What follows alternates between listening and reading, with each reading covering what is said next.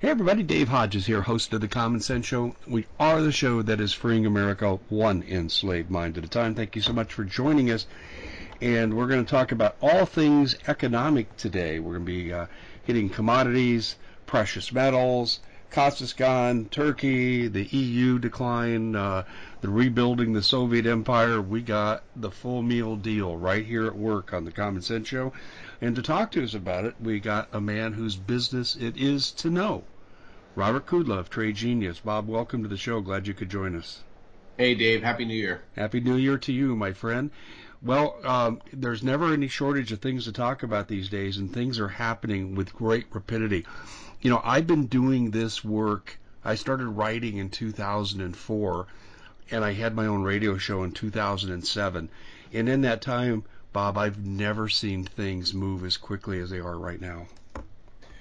Yeah, look, I mean, um, you know, we're at a lot of nexuses right now, if that's a word. Nexi. Nexi, um, there you go. In terms of um, in terms of things coming together. I mean, you know, we're we're at an end of an age, uh, if you will, because of the monetary systems can only support so much debt before they have to be reset. And, you know, politicians, they don't like pain. So they, they, they opt to what they call the passive pain, which is inflation. But it's gotten out of hand this time, and, and now it's visible to the, uh, to the electorates around the world. And, and so now, uh, the Federal Reserves have to come in to protect the the the, the basically their currencies and and it, it's going to get ugly and and then that's I think then after this next go around of volatility then I think we'll start seeing resets. So let's let's talk about where it's showing up. The nice thing about living in America is that we're the last we're going to be the last to see the pain so we get a sense as to how the pain's going to be distributed. And if you look over in Turkey, you and I talked about Turkey a couple months ago.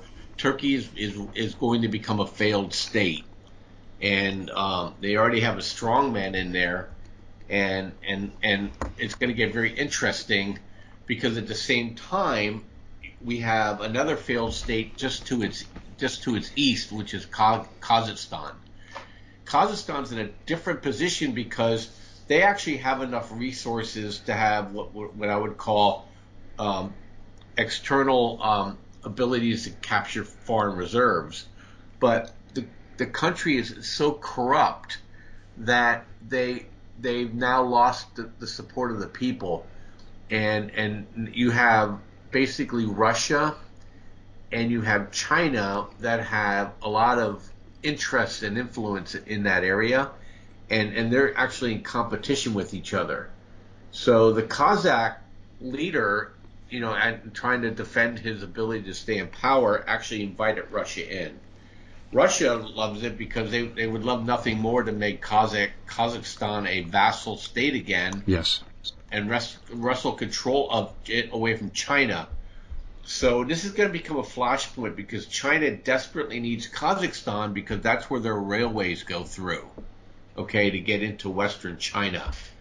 And Russia is now going to control the gateway to Europe and you have to understand also there's gas pipelines there, oil pipelines there, minerals galore, and my favorite, uranium. They're the 40 percent of the world uranium is produced out of Kazakhstan. Could you imagine Russia controlling uranium market and the petroleum markets around the world? Uh, Mother Russia wants to be relevant again. Well, I, I said 10 years ago, I thought that Putin was intent on reconstructing the old Soviet empire. Is that what you're saying? Yeah, and somebody corrected me because I said the same thing, and they said actually he wants Mother Russia. You know, because um, he he never liked the Soviet Union. He's he's Mother Russia. He's a nationalist, and uh, so he wants to stitch back, which he he thinks are any Russian-speaking parts of the old empire. He wants back under his orbit, and that's why you know, he's he's he's so intent on capturing the eastern part of Ukraine Ukraine back because they're the Russian speaking people. From with Russian. You know, the Ukrainians speak Russian, but they're not. You're not. Um, uh, they they consider them detached from Russia. You know, um, and and so I think he's trying to reestablish, you know, the Russian lands again and what he lost. So that's fascinating in and of itself. Europe is so screwed. I can't even. I you know you and I could do a show for a week on on Europe, but since I talk about stock trading, all I care about what's going on in in that part of the world is that the price of those commodities will go higher, which is going to cause a great deal of pain for our Federal Reserve. Wow. What's it mean to the average person in their pocketbook? Uh, well, their their pocketbook's going to be thinner. So, you know, you're already seeing you're already seeing um, the stickiness, I would say, of food and energy and rent and healthcare. And my personal view is that it's beyond the Fed's ability to control short term. And it's going to take a Volcker type level of of punishment to break those chains because you know we, we have a demand issue but we also now have a supply issue and you can't raise interest rates into a supply issue it's irrelevant right yes. you know um, and so right now russia's sitting in a situation where they can now control the marginal production of oil natural gas uranium and and um, and now for for uh, Europe, um, ship by shipping by rail. So um, so they're not going to be able to bring costs down by raising interest rates. All they're going to do is impoverish people who are in debt. My goodness. Um, jobs um, here in America, I would imagine the thinning of the wallet is going to be related to the ability to have jobs. I mean, is there going to be a dramatic effect on employment?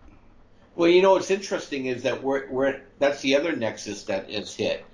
You know, we're we're uh, baby boomers are rolling off off the uh, out of the markets, and uh, so people are, are powering down. I think you know it's no accident to see the migration from high cost to low cost uh, and city to exurb because it's cheaper. I was just literally talking to people in my, um, you know, in my uh, trading rooms, and you know, I live in California. I literally could sell my home day, move anywhere else but where I live, and not have a mortgage. And so, if I was forced to power down my life, um, I could do that and a lot of people here have. In my neighborhood, I have, I think there's 30, 35 homes on our cul-de-sac. And for 30 years, we had maybe three people move. And in the last year, we've had seven. So we have people now just cashing out. They're retiring and they're cashing out. And, and so they feel no, not compelled at all to work unless they want to for other than monetary reasons. And I think so we're kind of at full employment right now. And so it, it, causes issues. And we have a skills gap because the people who don't or, or underemployed don't have the skills. Like if you want to bring chip manufacturing back to the United States, you know, who's going to do that work, right? Mm-hmm. so, so that's another issue that they have. So the Fed, I think, feels like with full employment now, they can push interest rates. And with people retiring, you know, it, they're not as affected by interest rates going up because they're not taking on mortgages.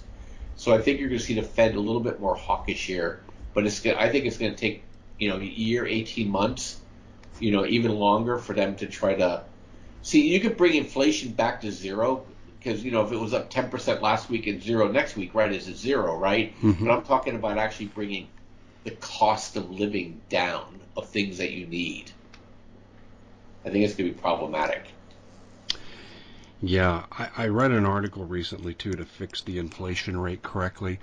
The government admits to just over 7%, but if you use the same criteria they used in 1972, it's 15.7%. Are you aware of that?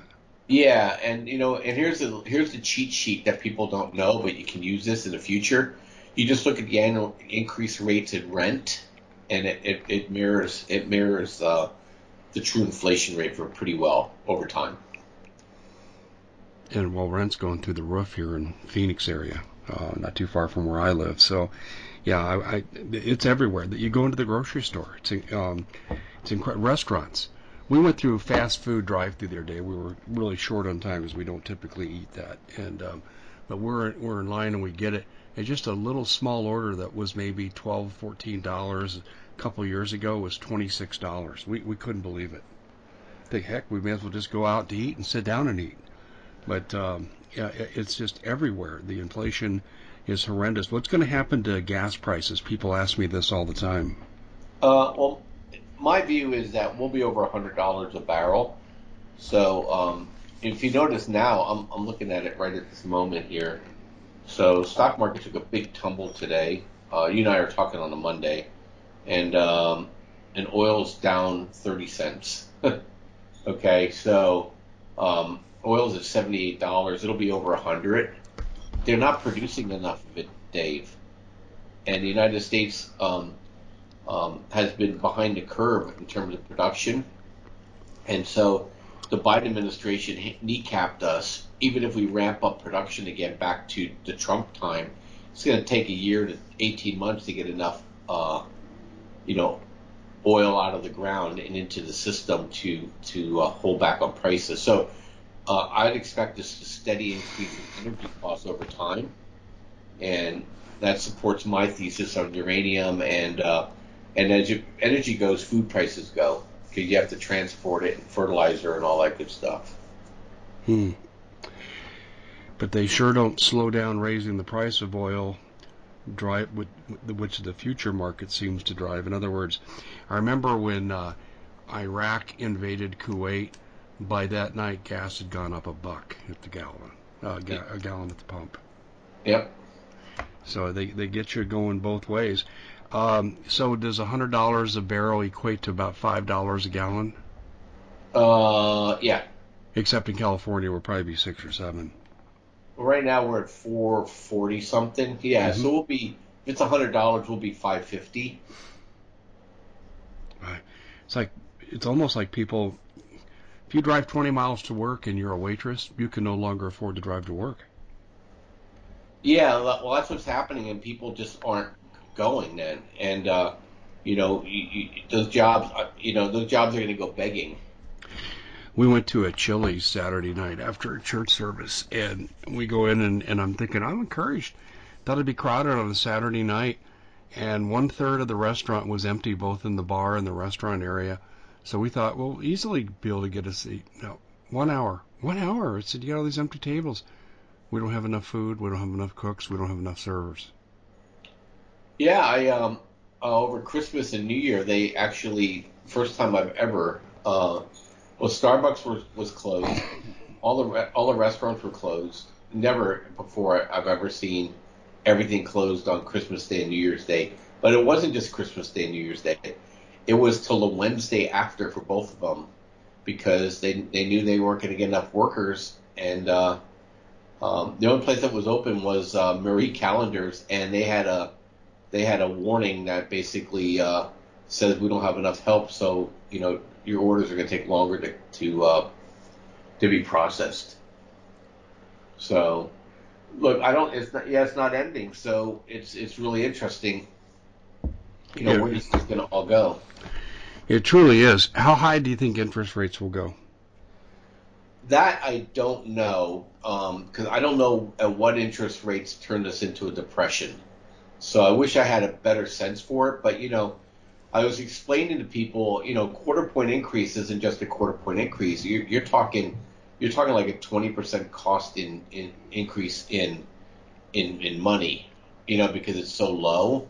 So the tolerance, um, it'll be, it'll be seen first of all in the, uh, in the stock market because so many people borrow money to speculate and companies have borrowed a lot of money to buy back their shares so you'll see the pain there first, and then I think secondarily in the in a real estate market, there's just too much money right now, too much cash out there that people could just buy things for cash. That I think the real estate markets are going to hold up longer than a than they would like in terms of trying to put the genie in the bottle. And so uh, I, you know, I think we'll probably see at least a 1.1 percent point increase in, in, in uh, you know, four basically four increases in in um, uh, interest rate rises.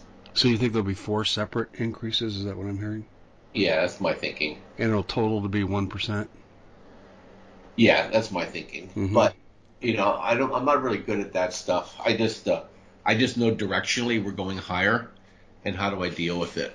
So Yeah, I made a prediction the other day. We, we live, oh gosh, what is it right now? About 16, 17 miles from the nearest gas station. We're, we're out here in rural Maricopa County. But they're building, and they got huge developments planned coming out our way. And I told my wife last night at dinner, I said, honey, don't worry. It'll be just like 2009 when they talked about the same thing. I think the economy is going to crush this expansion. What, what do you think as far as major real estate developments? Is it, are they going to go backwards? yeah, you know, it's interesting. It all depends on. I would, I would say it's going to be very uh, locale specific. Like where people are leaving from, I think it'll get crushed. Where people are going to may hold up. Hmm. You know, um, I- you know, you look at Vegas; they- they're, they're not making any more land around Vegas, right? And Right. you know, where you live in in the Phoenix area, you still have a lot of room for them to build. You know, but um, it all depends on if the people can sell their homes where they're trying to bail out of. Hmm. You know, so I, what I heard about Arizona is people that moved up to Idaho now are moving down to Arizona because it's just too cold up there. Yeah, I noted that the five migration states right now leading the way are Montana, Utah, Idaho, and then of course two warm weather in Arizona and Florida. So I looked at the three cold weather states and I said, I don't think that trend's going to continue. People don't want to go from warm weather like in California to cold weather states.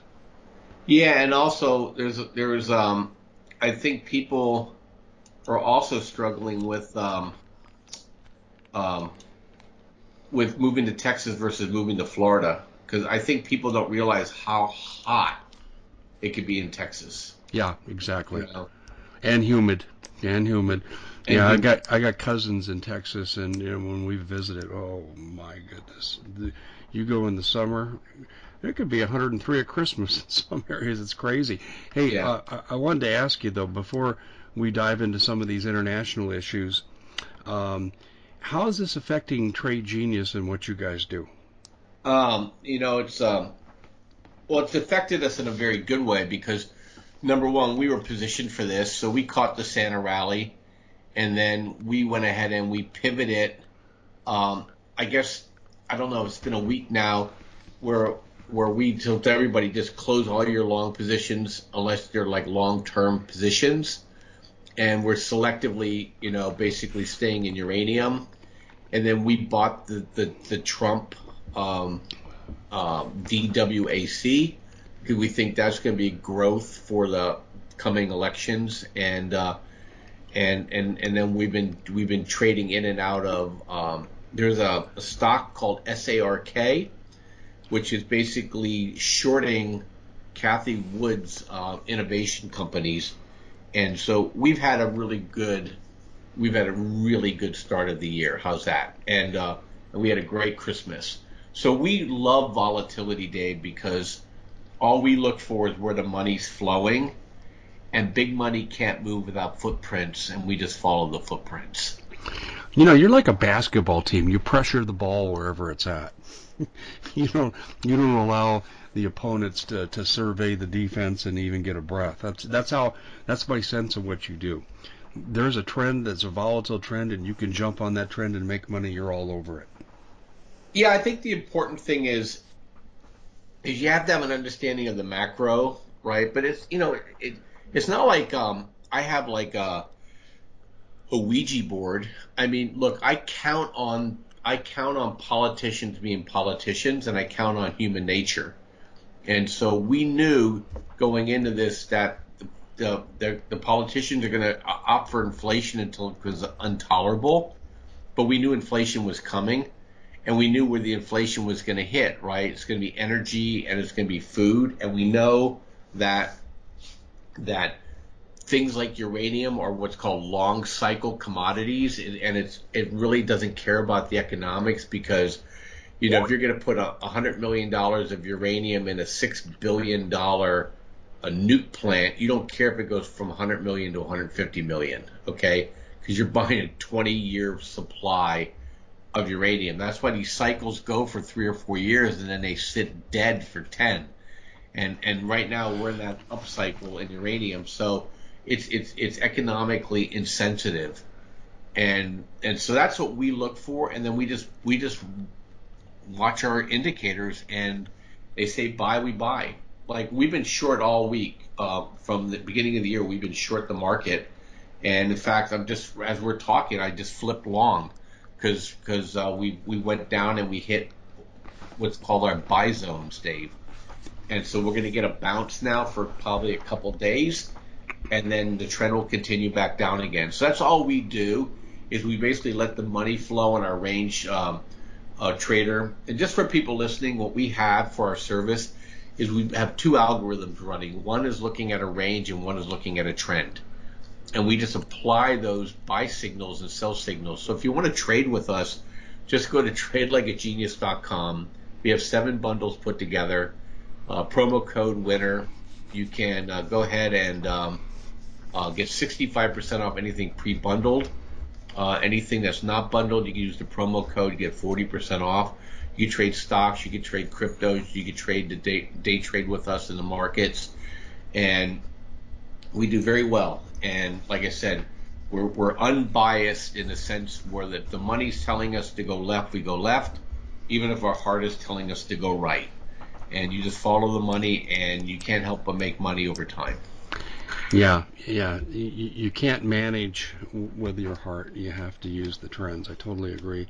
So let me see if I got that right. Winner is the coupon code 65 and 40, the bundled versus non-bundled discounts. And uh, is is there a, a, a, sunset date on that? Yeah. So usually, Dave, for your listeners, we we have it at Saturday.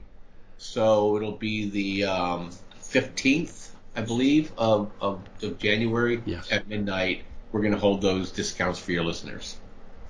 Okay, making a note here. And that's go to tradelikeagenius.com. TradeLikeAgenius.com. Yeah, if I don't ask that here, you know, at this point, I get people that email me, hey, why don't you give out information here? I want to make money too. I mean, I, I hear this a lot. I know the last time we talked, um, we had talked about last year's performance, and you said you had a lot of people that got 50% return on investment. Yeah, yeah, well, very well. People, and so our profit factors remains the same. We're still, we're still, you know, two out of three trades are winners, and our winners out, out, out uh, perform our losers.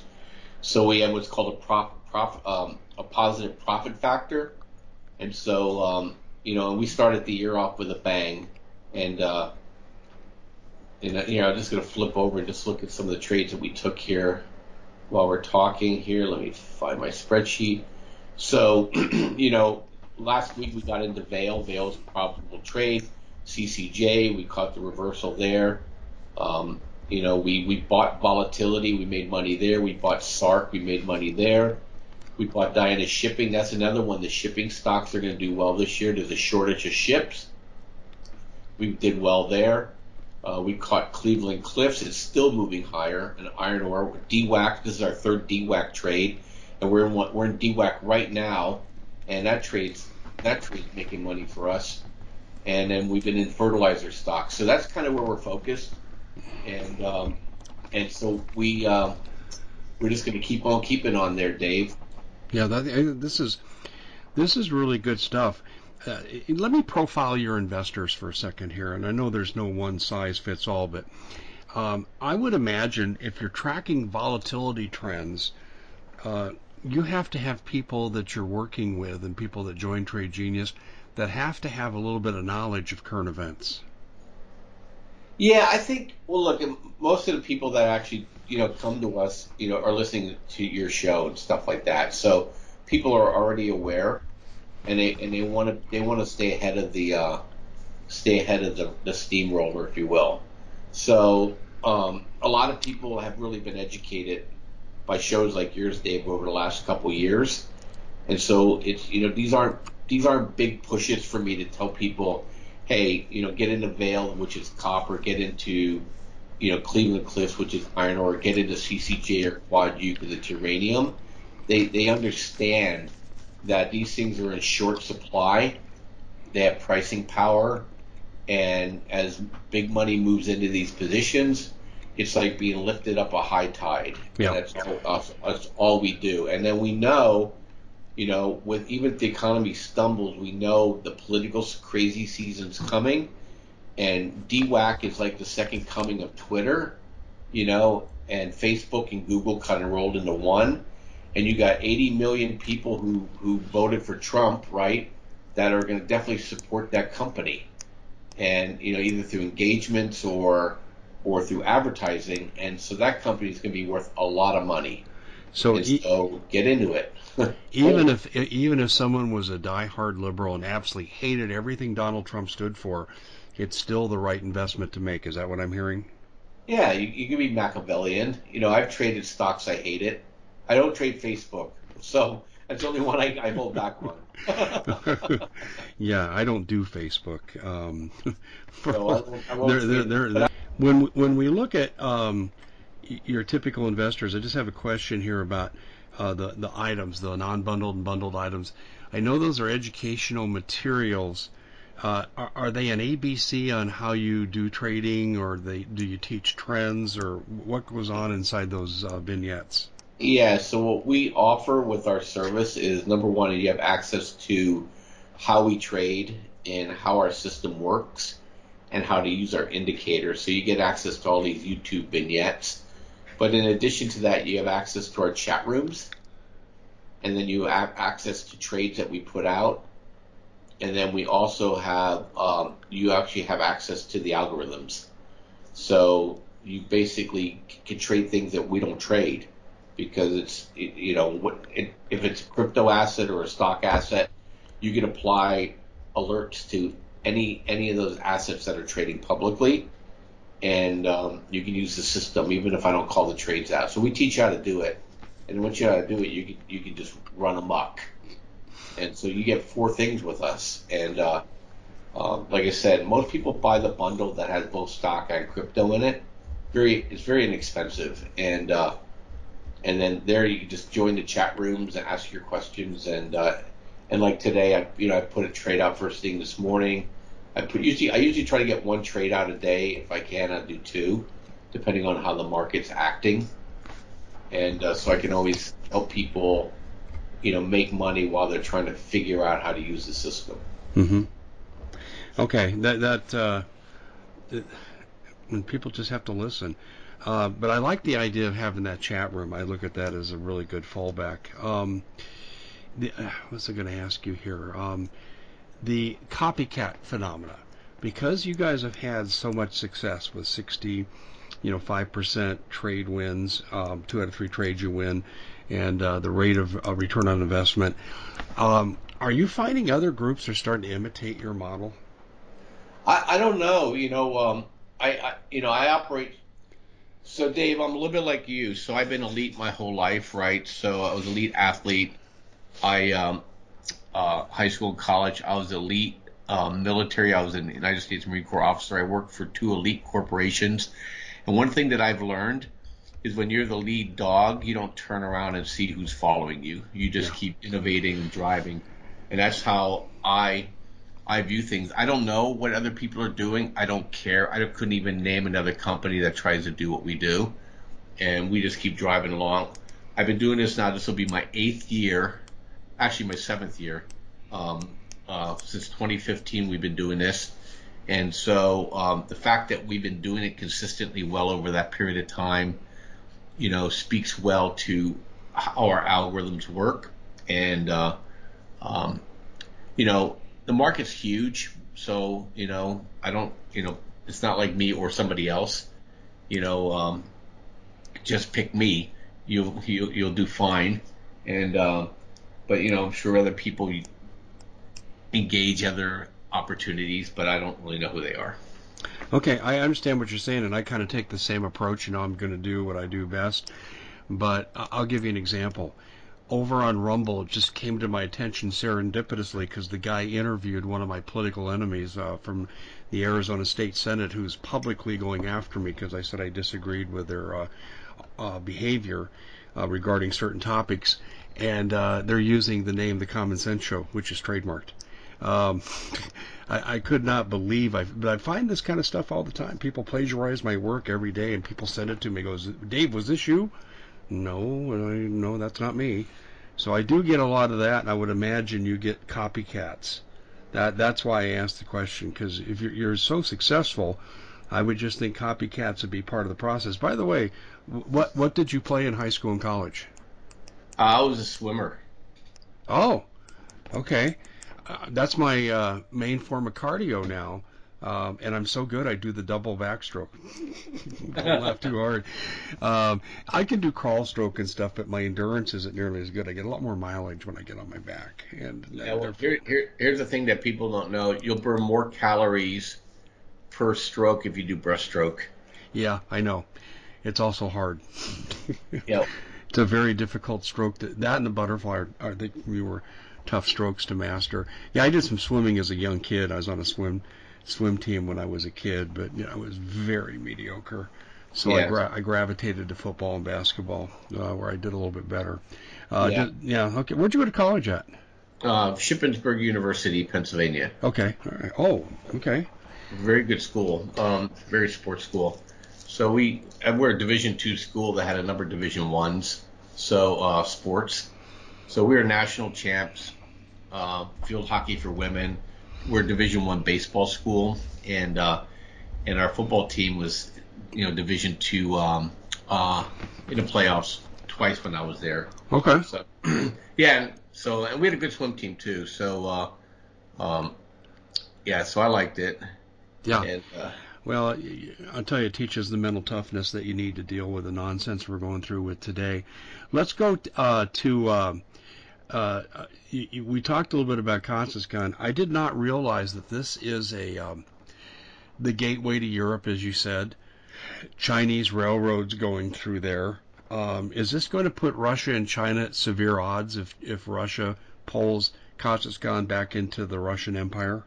Oh, I, I would I would I would have to think so. I think alarm bells are going off in China right now because you got to realize you know, the United States has China blocked to the east, and now Russia has China blocked to the west. India has China blocked to the south, and the Arctic Circle has China blocked to the north. Mm-hmm. So, so China is, you know, for for, for a country that re- relies on on trade, um, they uh, they they put themselves in a pretty difficult position. Well, they have to trade because they don't have the resources to support their immense population.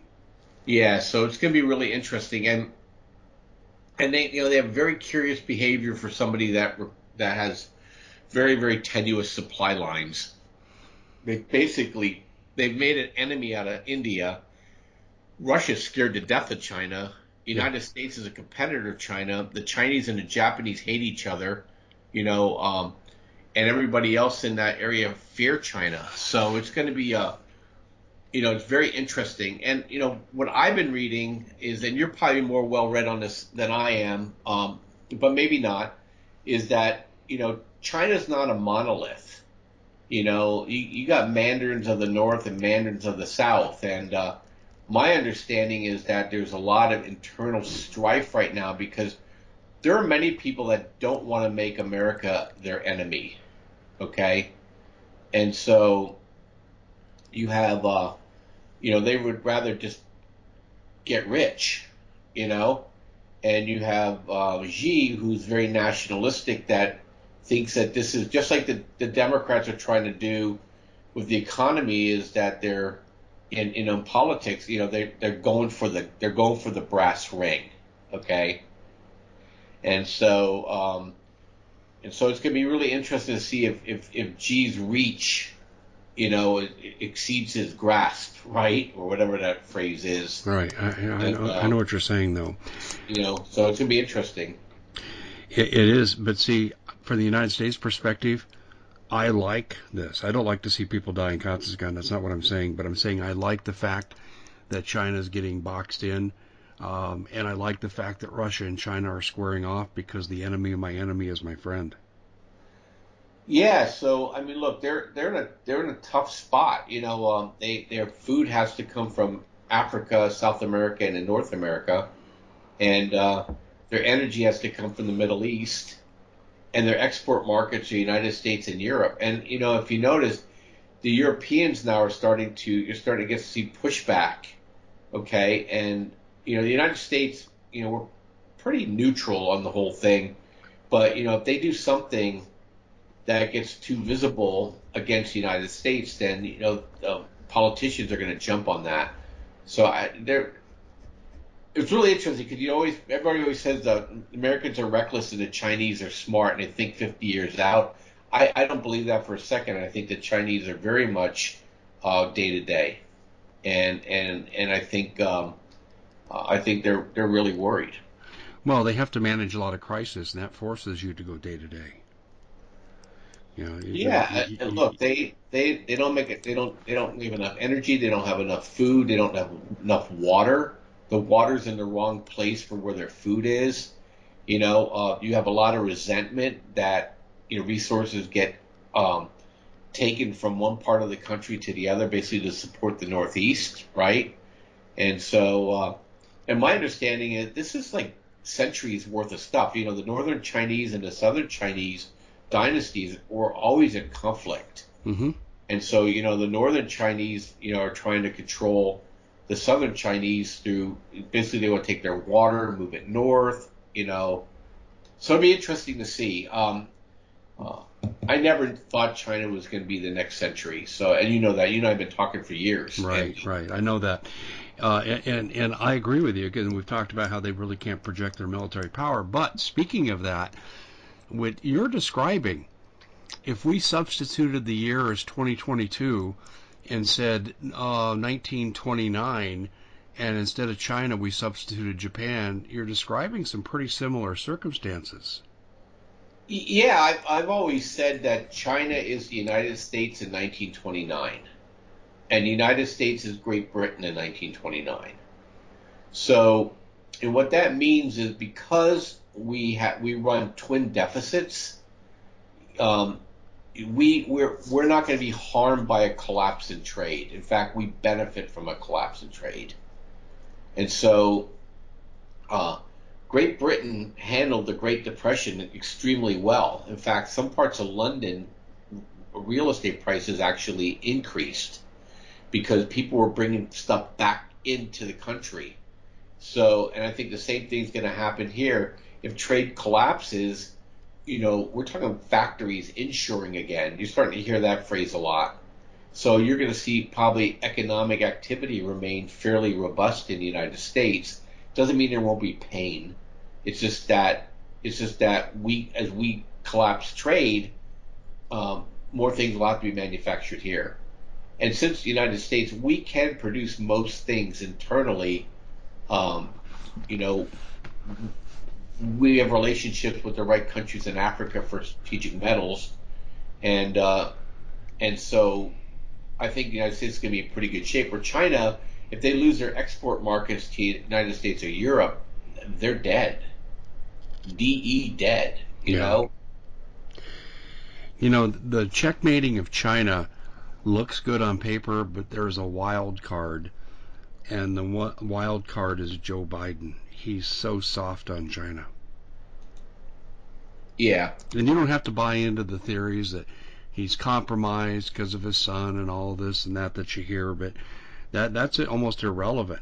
But but Biden should already be standing up and saying Taiwan is an ally of the United States, and if you continue your overflights with your bombers, we're going to take action. He should have already done that. I mean, doesn't Taiwan represent like six or seven percent of our trade? uh, Taiwan represents a high percentage of critical chip trade. Other than that, not so much. Okay, but it is critical to us. Yeah, they, I mean they control our our chip manufacturing, which is which is insane. Yeah, I don't think. Look, I don't think China is going to invade Taiwan. I think that's always been some sort of dream of the of the progressives. Um, you know, China knows that if they if they went did such an overt act, the the, the short term pain would well exceed the long term gain. And so I don't think China wants to do that. I think China has a better strategy at the moment. They're basically just destroying uh, the, the Western, you know, basically political economy, right? And um, and so they don't have to do that act. They rather just weaken the United States, you know, with uh, um, look what they're doing. I mean, they they probably control what happens at Twitter, right, and Facebook. You know, we don't know who these people we don't know who these people are that are moderating, right? We don't, you know, we don't know where all these trolls are coming from. We don't know where all this information comes from. Yeah. A lot of it's coming from China, you know, and uh, so they can weaken our resolve that way, you know, and uh, you know, and I don't think it's an accident. We know what happened two years ago, right? So I think there's a, probably a, you know, a, a fifth element war going on right now between us and China, that are that's you know that's not kinetic. So I think I think China has a different strategy. They don't have to go after Taiwan. I think that's just public consumption for people. Yeah, you think it's a rallying cry for Xi? I think it's just to keep the military budgets up. Mm-hmm. Interesting. That's really interesting. And they're locked in by India. India's taken an aggressive posture on their border too. Well, yeah. I mean, look, it, India is in a different position than the United States. In, that that's that's India's water up there, you know, and uh, and so it, there, there's an issue there, and you know, same with Pakistan and same with Bangladesh. All that, you know, the, the, the and then how about Southeast Asia? You know, the the Mekong River and the other river that goes through Burma.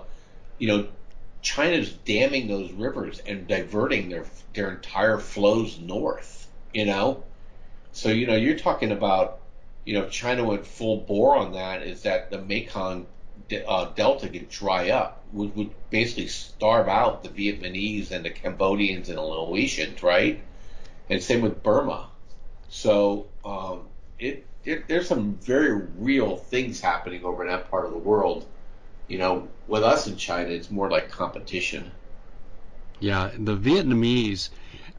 I know a journalist in, in uh, Vietnam, who's um, from the continent of Africa, and he told me, he said they hate the Chinese here, but they don't let you talk about them in uh, in the media because they fear China. Sure.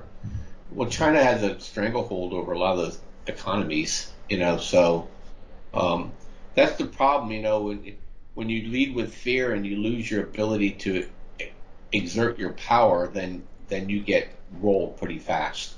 Yeah. And, you know, that's that's what China has to watch out for. They, you know, they they they they they, they don't know how to do win-win. They do win-lose. Okay. And so it becomes a problem. You know, America is much better at win-win. Okay. So. Yeah, they, I, I totally agree with you.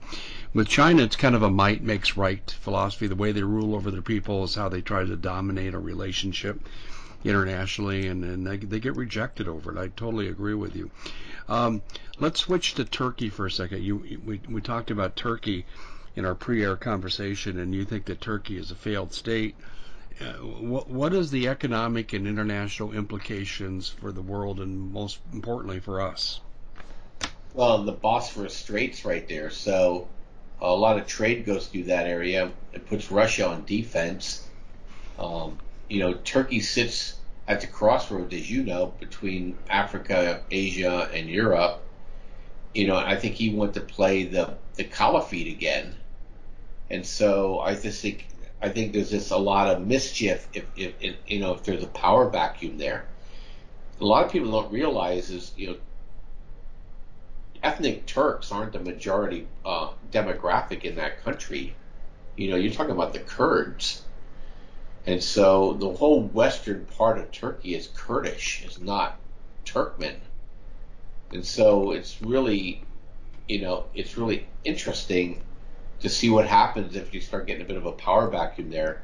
And you got to realize too, a lot of Kazakhs are Turk, okay, uh, in terms of uh, their ethnicity.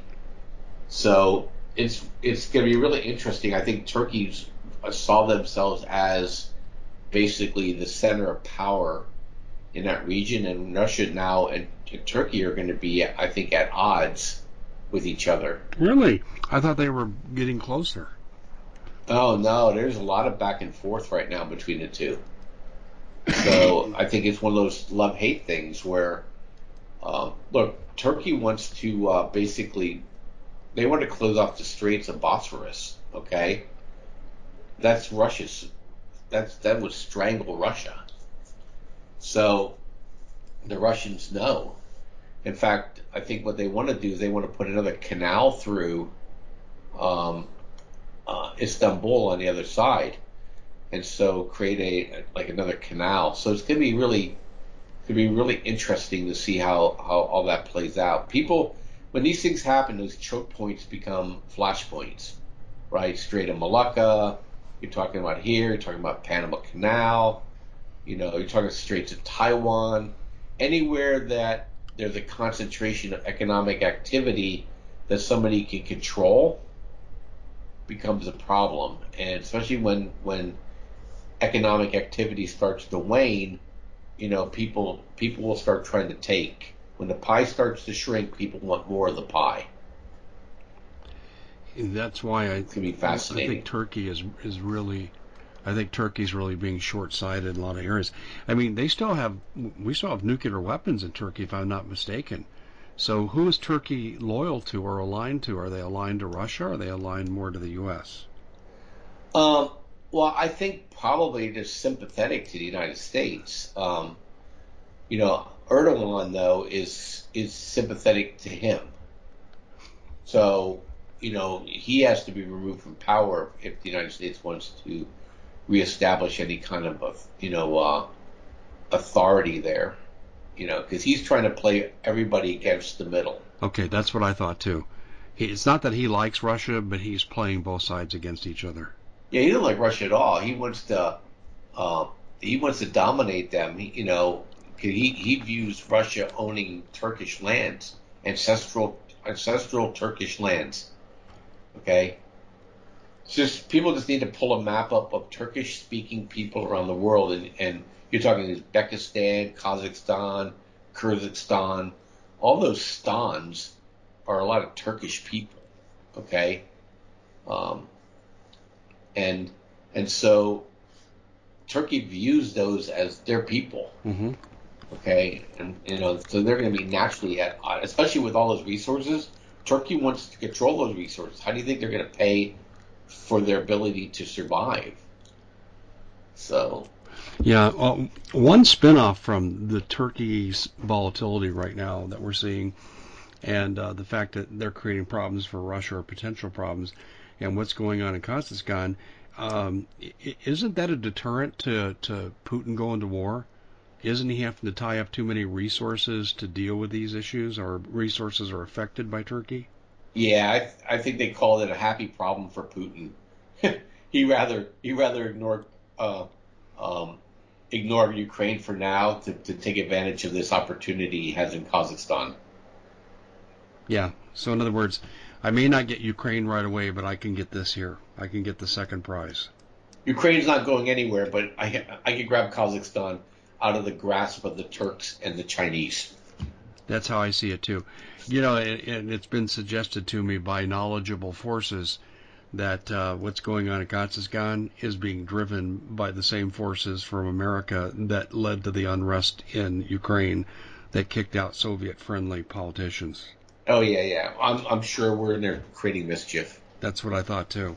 That's really interesting. But uh, you know, I was also reading Russia's taking this very seriously. They they send in paratroopers and the Spetsnaz. Oh yeah, yeah. They're they're in there in force. Wow. Um, but I don't think it has the the potential to spread. Do you? I think it's a contained conflict. Oh yeah, I mean, look, I mean, just by nature, because they can't go any further south. It's Afghanistan, right, and Iran. Mm-hmm. You know, so I don't think so. I mean, Russia would be would be delighted, delighted to recapture Kazakhstan. You see how huge Kazakhstan is? Yeah, massive.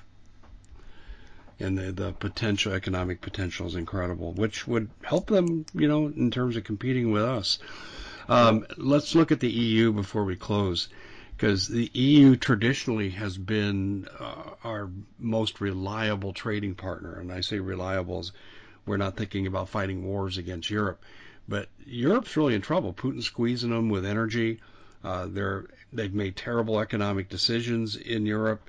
Uh, their currency is close to free fall, or should I say hyperinflation? I mean, how do you see what's going on there?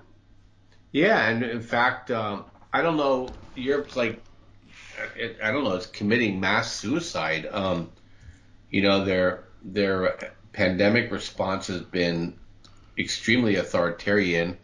Their their climate response has been awful. Their economic activity is nil and um, and now they're kind of they're kind of being squeezed in many directions. And China now is actually uh, Europe's biggest bigger trading partner than the United States. So, you know, but within Europe itself, you know, the eastern half of the European Union is opposed to Brussels. The western half has already broke off with the United Kingdom, and I think the um, the Nordic states kind of just beat to their own drum, you know and so uh, it's really um, really fascinating what's going on over there. But I always said Europe is going to fall first, and that's coming true right now. And what will that mean for us, for, and for the average person? Uh, well, it well America is just going to become dominant. So, um, but you know, it's going to affect it's going to affect you know things here and there, right? Because we sell into Europe and Europe sells into us. But there's nothing that Europe has that we absolutely require, right? So for us, it's just gonna be more of like, are we gonna get sucked into something again, hmm, like we did, like we did twice in the last century? So yeah, I don't see how that could happen though. Uh, I don't yeah, think I don't I think don't, we're going to go to war to help Europe get cheaper energy. Oh no, I, I think that's over. I agree with you. You know, there's a lot of there's a lot of fussing going on right now saying, you know, basically the Western Hemisphere should just decouple from the world. So, um, but you know, look, the elites are all Europe centric, right? So it's, um, um, you know, they, they, they view, they view them as those, those elites as kindred spirits with each other. So we're just to have to, Is, uh, see. the UK, since they left uh, uh, the European Union, do they have a better chance of economic survival as a result? Yeah, I mean, look, I mean, set aside all the goofy rhetoric that you hear. Um, Boris Johnson is going to make the United Kingdom energy independent through nuclear power. Mm-hmm. Yeah, I've seen that. So um, the United Kingdom has a very robust technology sector, very robust military. They can project power, so I think they're in uh, they're they're in pretty good shape. Okay, and then you know we're five eyes it. Well, New Zealand's on the shelf at the moment because we just don't trust Ardern. You know, she just tells China everything. So, um, but you know, Australia, United Kingdom, United States, Canada. You know, uh, you notice you're starting to see an Anglo block. I put India in that block, and I put Israel in that block too. Mm-hmm. I agree So- with you, That's a strong block. and I agree with the decoupling concept. Uh, your observation on that, and it would certainly make George Washington happy um, with his uh, uh, no, avoid foreign entanglements. Um, but and and I, and certainly we could decouple, but I wonder if that would increase an alliance on the other side, and we'd end up in a war anyway. I mean, the spinoff effects are just mind-boggling. Um, back to Trade Genius for a second here, because I, I want to make sure that uh, we recap this, because people ask me all the time when I don't cover this. Um, you have a um, a special available to get into Trade Genius, where you guys are absolutely kicking butt and taking names. And that special is good through this Saturday, the 15th at midnight. And uh, you get 65% off the uh, bundled items and the non-bundled items. You get 40% off. The coupon code is, is it holiday? You know, I I have to double check. Either people put in holiday or winter, and it should work. Okay, we'll say win. I think he said winter early on, and I think that's what it is. Yeah. Okay, and so they have until the 15th to do this. Folks, I'm going to tell you, people really, really like Trade Genius. And, and Bob, I really appreciate you coming on here and sharing your insights on this because we're not hearing these kind of discussions in many places in the American media. So I do appreciate you coming on. No, thanks for having me, Dave. Take care. Bye bye.